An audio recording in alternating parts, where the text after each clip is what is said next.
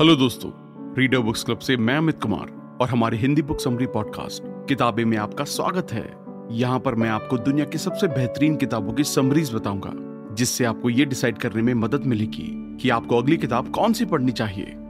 आज हम बात करने वाले एक बुक के बारे में जिसका नाम है minimalism, live a meaningful life, जिसे the minimalist Joshua field Millburn और रयान निकोडेमस ने लिखा है। इससे पहले कि हम ये समझें कि इस बुक में क्या सब है, उससे पहले हमें ये समझना जरूरी है कि हम ये समझें कि मिनिमलिज्म शब्द का मतलब क्या है और ये वर्ड अचानक से इतना सुनने में क्यों आ रहा है।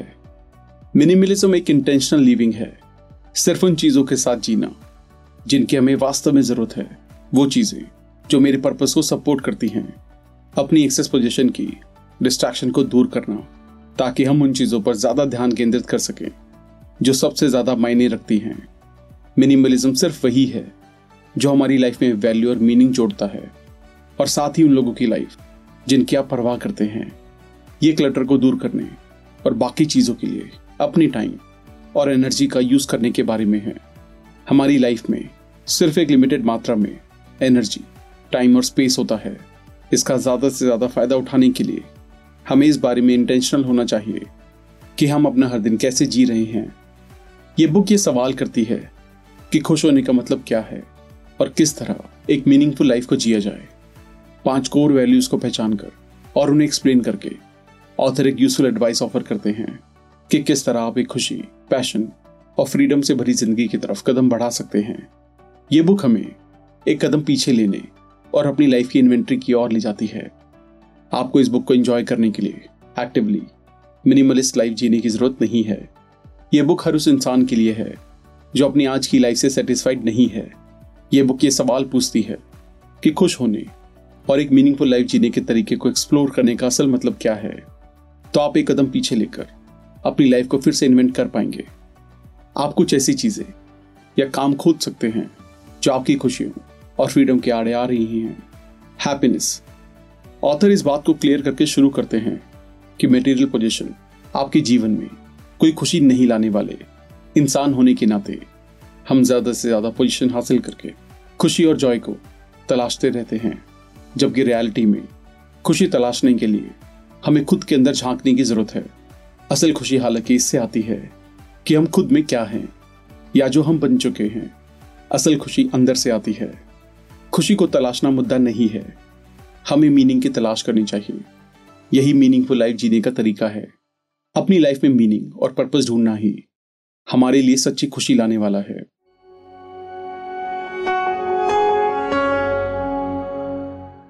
डिस्कंटेंट यानी कि अलगाव ऐसा नहीं है कि ये कहीं से भी आ जाता है, कुछ ऐसा जो धीरे धीरे बिल्ड होता है, लेकिन बिल्कुल पर्दे के पीछे और आपके जानने से पहले आप एक डिससेटिस्फैक्शन से भरी लाइफ जीने लगते हैं।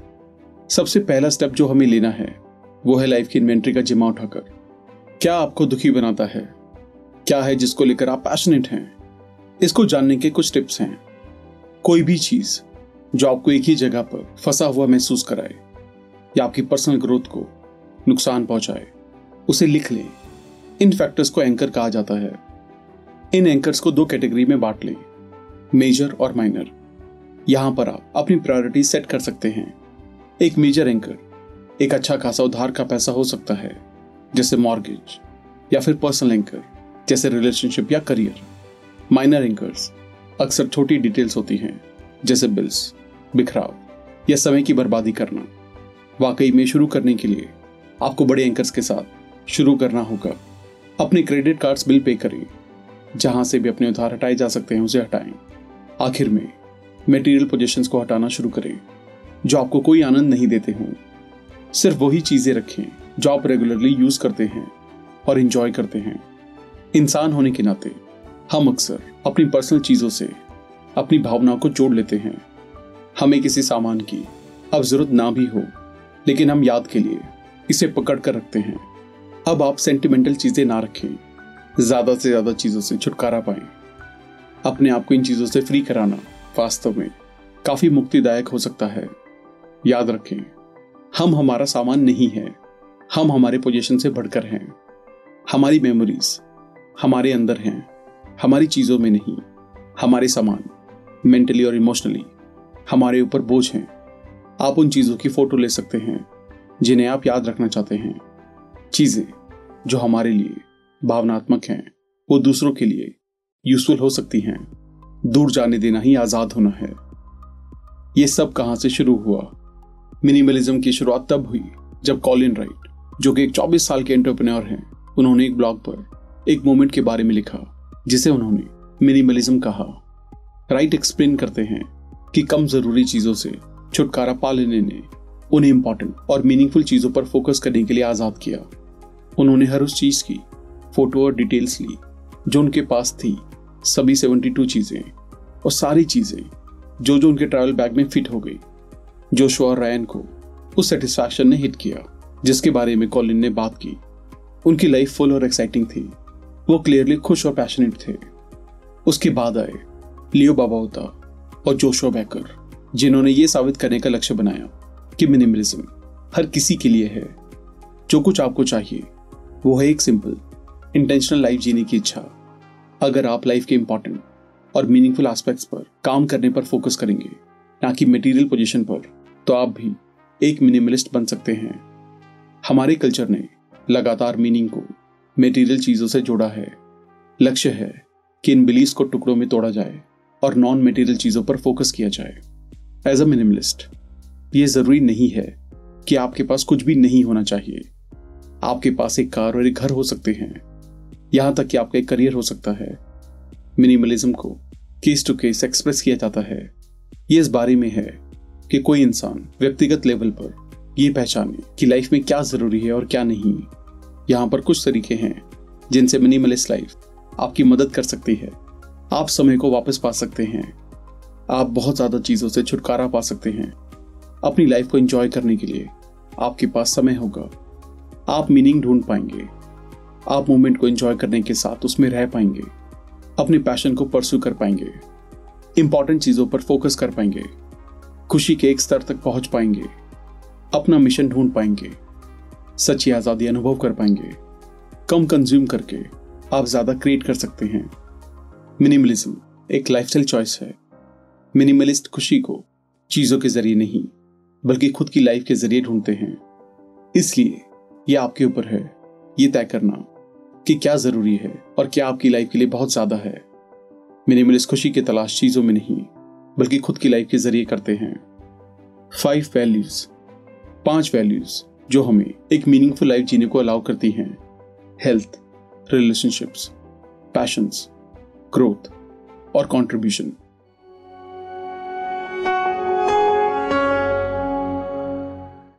Value number 1, health. शुरुआत करने की सबसे अच्छी जगह है। अपनी सेहत का अच्छा ख्याल रखना एक सच में मीनिंगफुल लाइफ जीने के लिए आपकी लाइफस्टाइल हेल्दी और बैलेंस्ड होनी चाहिए। यह इंश्योर करने के लिए कि आप जितना पॉसिबल हो सके उतने अच्छे से जी रहे हैं। हेल्दी लाइफस्टाइल जीने के 2 एलिमेंट्स हैं: डाइट और एक्सरसाइज। कुछ डाइटरी गाइडलाइंस हैं। आप सिर्फ अपने खाने में एडजस्टमेंट ना करें बल्कि फूड के बारे में अपनी सोच को लेकर भी एडजस्टमेंट्स करें। खाने के साथ अपनी रिलेशनशिप पर विचार करें। क्या इसमें किसी नए सुधार की ज़रूरत है? ये फूड के साथ रिलेशनशिप ही है जो हमेशा एक डाइट को अफेक्ट करती है और हमेशा एक फेलियर के रूप में ख़त्म होती है। आप इसे एक टेम्परेरी डाइट की तरह नहीं ले सकते। ये एक लाइफस्टाइल एडजस्टमेंट होना चाहिए। फूड जिन्हें अवॉइड करना है, कुछ भी जो प्रोसेस्ड या पैकेट में आता हो। फूड जिन्हें कम करना है: gluten, bread, pasta, dairy, meat, पानी के अलावा दूसरे ड्रिंक्स। फूड जिन्हें बढ़ाना है: पानी, हरी चीज़ें, स्मूदीज, सब्जियां, बीन, फिश, फ्रूट्स। कुछ डाइटरी लाइफस्टाइल हैं जो फ़ायदेमंद हैं: वेजिटेरियनिज्म, वेगनिज्म, पालियो और इंटरमिटेंट फास्टिंग। इसलिए आपकी डाइट उन डेली हैबिट से तय होती है जिन पर आप जीते हैं। एक बार आप हेल्दी लाइफस्टाइल अडॉप्ट कर लें, आप बेहतर महसूस करेंगे और आपका शरीर आपका शुक्रगुजार होगा। फूड को न्यूट्रिशन की तरह ट्रीट किया जाना चाहिए, ना कि एंटरटेनमेंट के लिए। एक्सरसाइज। आप खुद से ये सवाल पूछें: क्या आप लगातार अपनी फिटनेस सुधार रहे हैं? क्या आप अपनी प्रोग्रेस से खुश हैं? अगर आप इन दोनों सवालों का जवाब हाँ के साथ दे सकते हैं, तब सक्सेस को मापने का सबसे बड़ा पैमाना यही है। कोई मतलब नहीं है कि स्केल क्या कहता है। आपको हेल्दी, फिट और खुद के बारे में अच्छा महसूस करने की फीलिंग पर ध्यान देना चाहिए। आपको सिर्फ 18 मिनट की जरूरत है कुछ एक्सरसाइज करने के लिए। इन्हें स्ट्रेस से मुक्ति पाने के लिए भी यूज किया जा सकता है और इसमें बहुत ज़्यादा मेहनत करना ज़रूरी नहीं है। एक्सरसाइज एंजॉय करने के लिए डिज़ाइन की गई हैं। आप ये वर्कआउट ट्राई कर सकते हैं।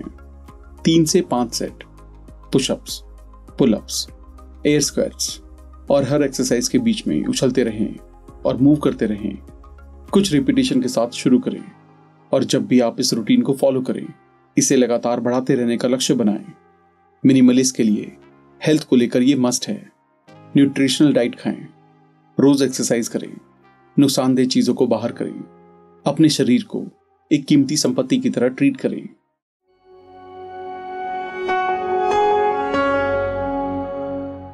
Value number 2, relationships. As humans हम दूसरों के साथ रिलेशन डेवलप करते हैं। हमारी प्यार करने और प्यार किए जाने की इच्छा होती है। जब भी आप रेगुलरली देखते हैं और संपर्क में रहते हैं, उसे एक relationship, partner, spouse, friend, roommates, coworker की तरह कंसीडर किया जाता है। पिछली रिलेशनशिप से सीखना बहुत ज़रूरी है। कौन सा वक्त अच्छा था और कुछ नहीं, और बेहतर रिलेशनशिप बनाने के लिए किस तरह आप उन तरीकों को यूज़ कर सकते हैं। क्या चीज़ गलत हुई और जिससे बुरा समय आया, पहचाने कि किस तरह आप इसे फ्यूचर में अवॉइड कर सकते हैं। अपने बीते कल के उस हिस्से को अपने फ्यूचर को सही शेप देने के लिए यूज़ करें। जिस तरह आपने अपनी लाइफ के साथ किया, अब समय है कि उस रिलेशनशिप के साथ कुछ किया जाए जिसमें अभी आप हैं। खुद से ये सवाल करें, क्या सामने वाला इंसान आपको खुशी देता है? क्या एक दूसरे की प्रेजेंस में रहना आपको सेटिस्फाई करता है? क्या वो आपको सपोर्ट करते हैं? क्या वो आपको ग्रो करने के लिए एनकरेज करते हैं?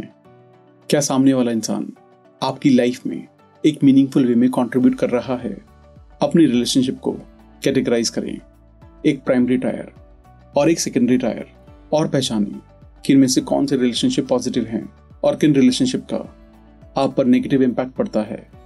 यहाँ से आप तय कर सकते हैं कि कौन सी रिलेशनशिप्स आपका कुछ भी भला नहीं कर रही हैं और कौन से रिलेशनशिप इस लायक हैं कि उन्हें नर्चर और मेंटेन किया जाए।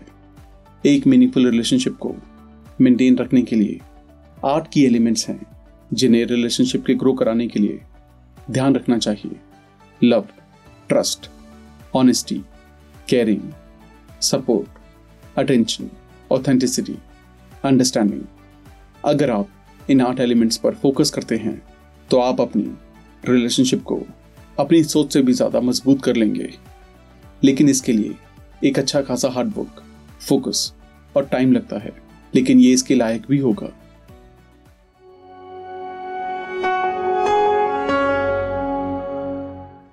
Value number 3, passion.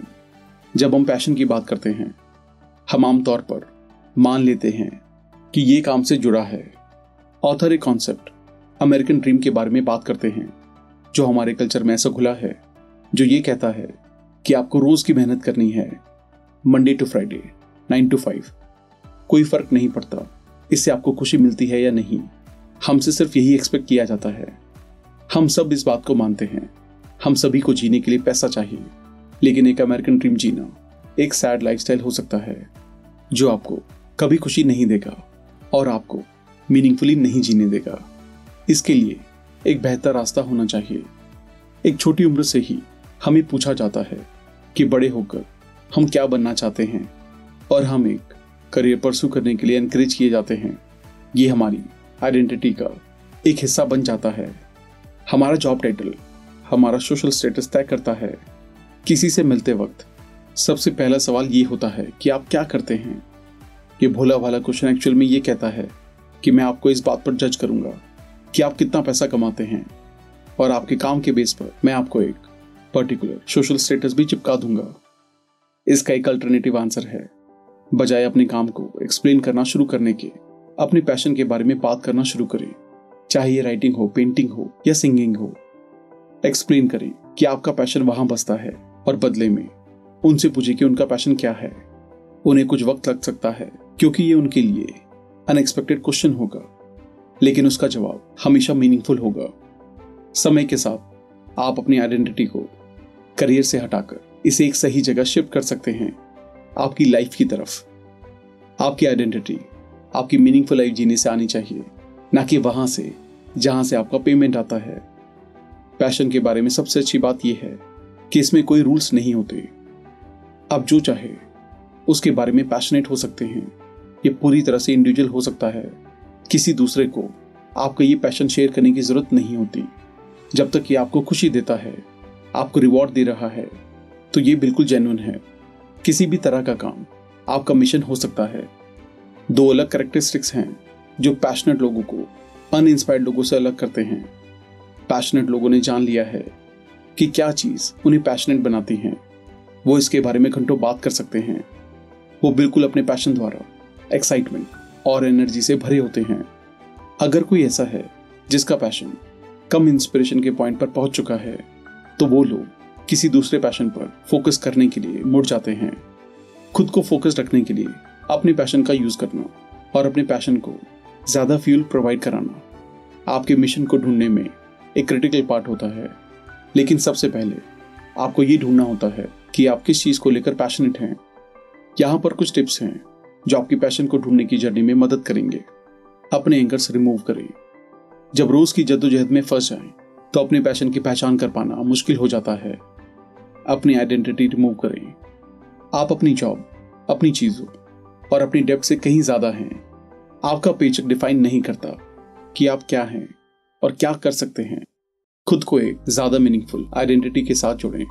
Mentor, leader, minimalist, status, stereotypes और इन लेबल्स के साथ आने वाली किसी भी चीज़ पर ध्यान ना दें।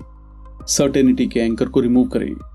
सर्टेनिटी सिर्फ आपका कंफर्ट जोन है। आप कभी भी ग्रो नहीं कर सकते अगर आप सेम चीज़ों को सेम तरीके से करते रहेंगे।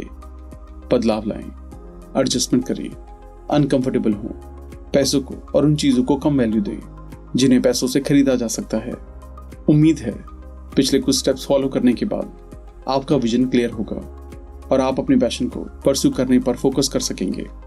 अपने पैशन को अपने मिशन में बदलने का बेस्ट और सबसे एफिशिएंट तरीका ये है कि जो ऑलरेडी कोई कर रहा है उसको कॉपी करना। हाँ, करने की बजाय ये कहना आसान है, लेकिन ये वर्थ है। आप अपने पैशन को परस्यू करना डिजर्व करते हैं। आप अपने मिशन को जीना डिजर्व करते हैं और आप एक मीनिंगफुल लाइफ जीना डिजर्व करते हैं।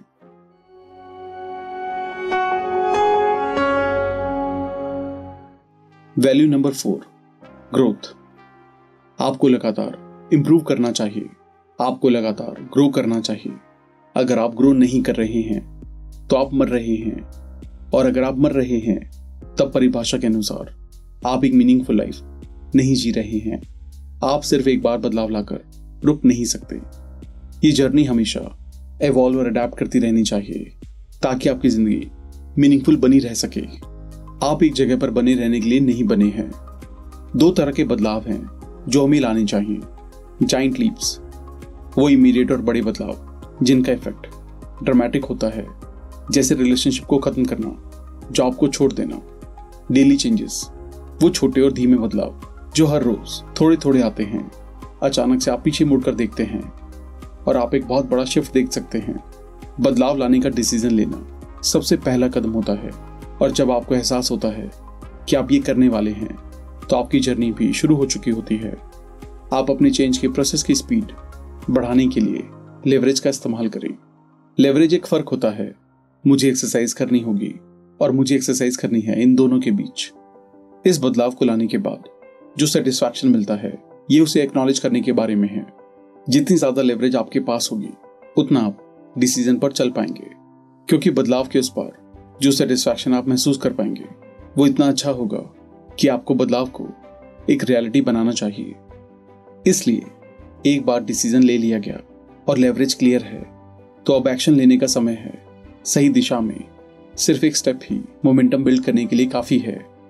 यहीं पर सब कुछ शुरू होता है और छोटे स्टेप्स बड़े होकर मैसिव चेंजेस लाते हैं।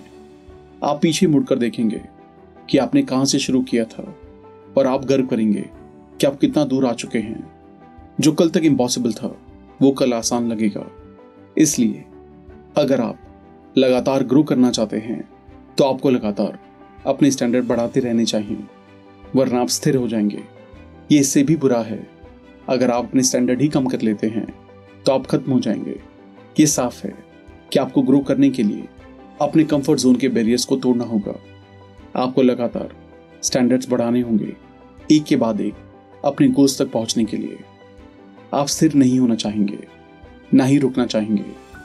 रियल ग्रोथ की है कंसिस्टेंसी। लगातार हर रोज लिए गए धीमे एक्शंस हमारी लाइफ को बदलने का रास्ता है। शुरू में ये एक धीमा चढ़ाव लगता है, लेकिन एक बार जब आप मोमेंटम बिल्ड कर लें तो आप ग्रो होना नहीं रोकेंगे। ये ग्रोथ ही है जो आपको जिंदा महसूस करवाती है।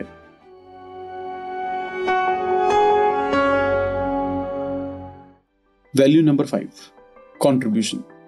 ग्रोथ जर्नी की बस एक शुरुआत होती है। आप एक ऐसी पोजीशन के साथ खत्म करते हैं जहां आपके पास दूसरों को देने और उन्हें ग्रो होने में मदद करने के लिए कहीं ज्यादा होता है, और ये चक्र आपको लगातार ग्रो करने में मदद करता है। दूसरों की लाइफ में कंट्रीब्यूट करने के बहुत सारे तरीके हैं और ये सभी पॉजिटिव हैं। आपको ये सीखने की जरूरत है कि किस तरह से ये सीखा जाए कि कौन सा कंट्रीब्यूशन अलग अलग सिचुएशन में आपके लिए बेस्ट साबित होने वाला है।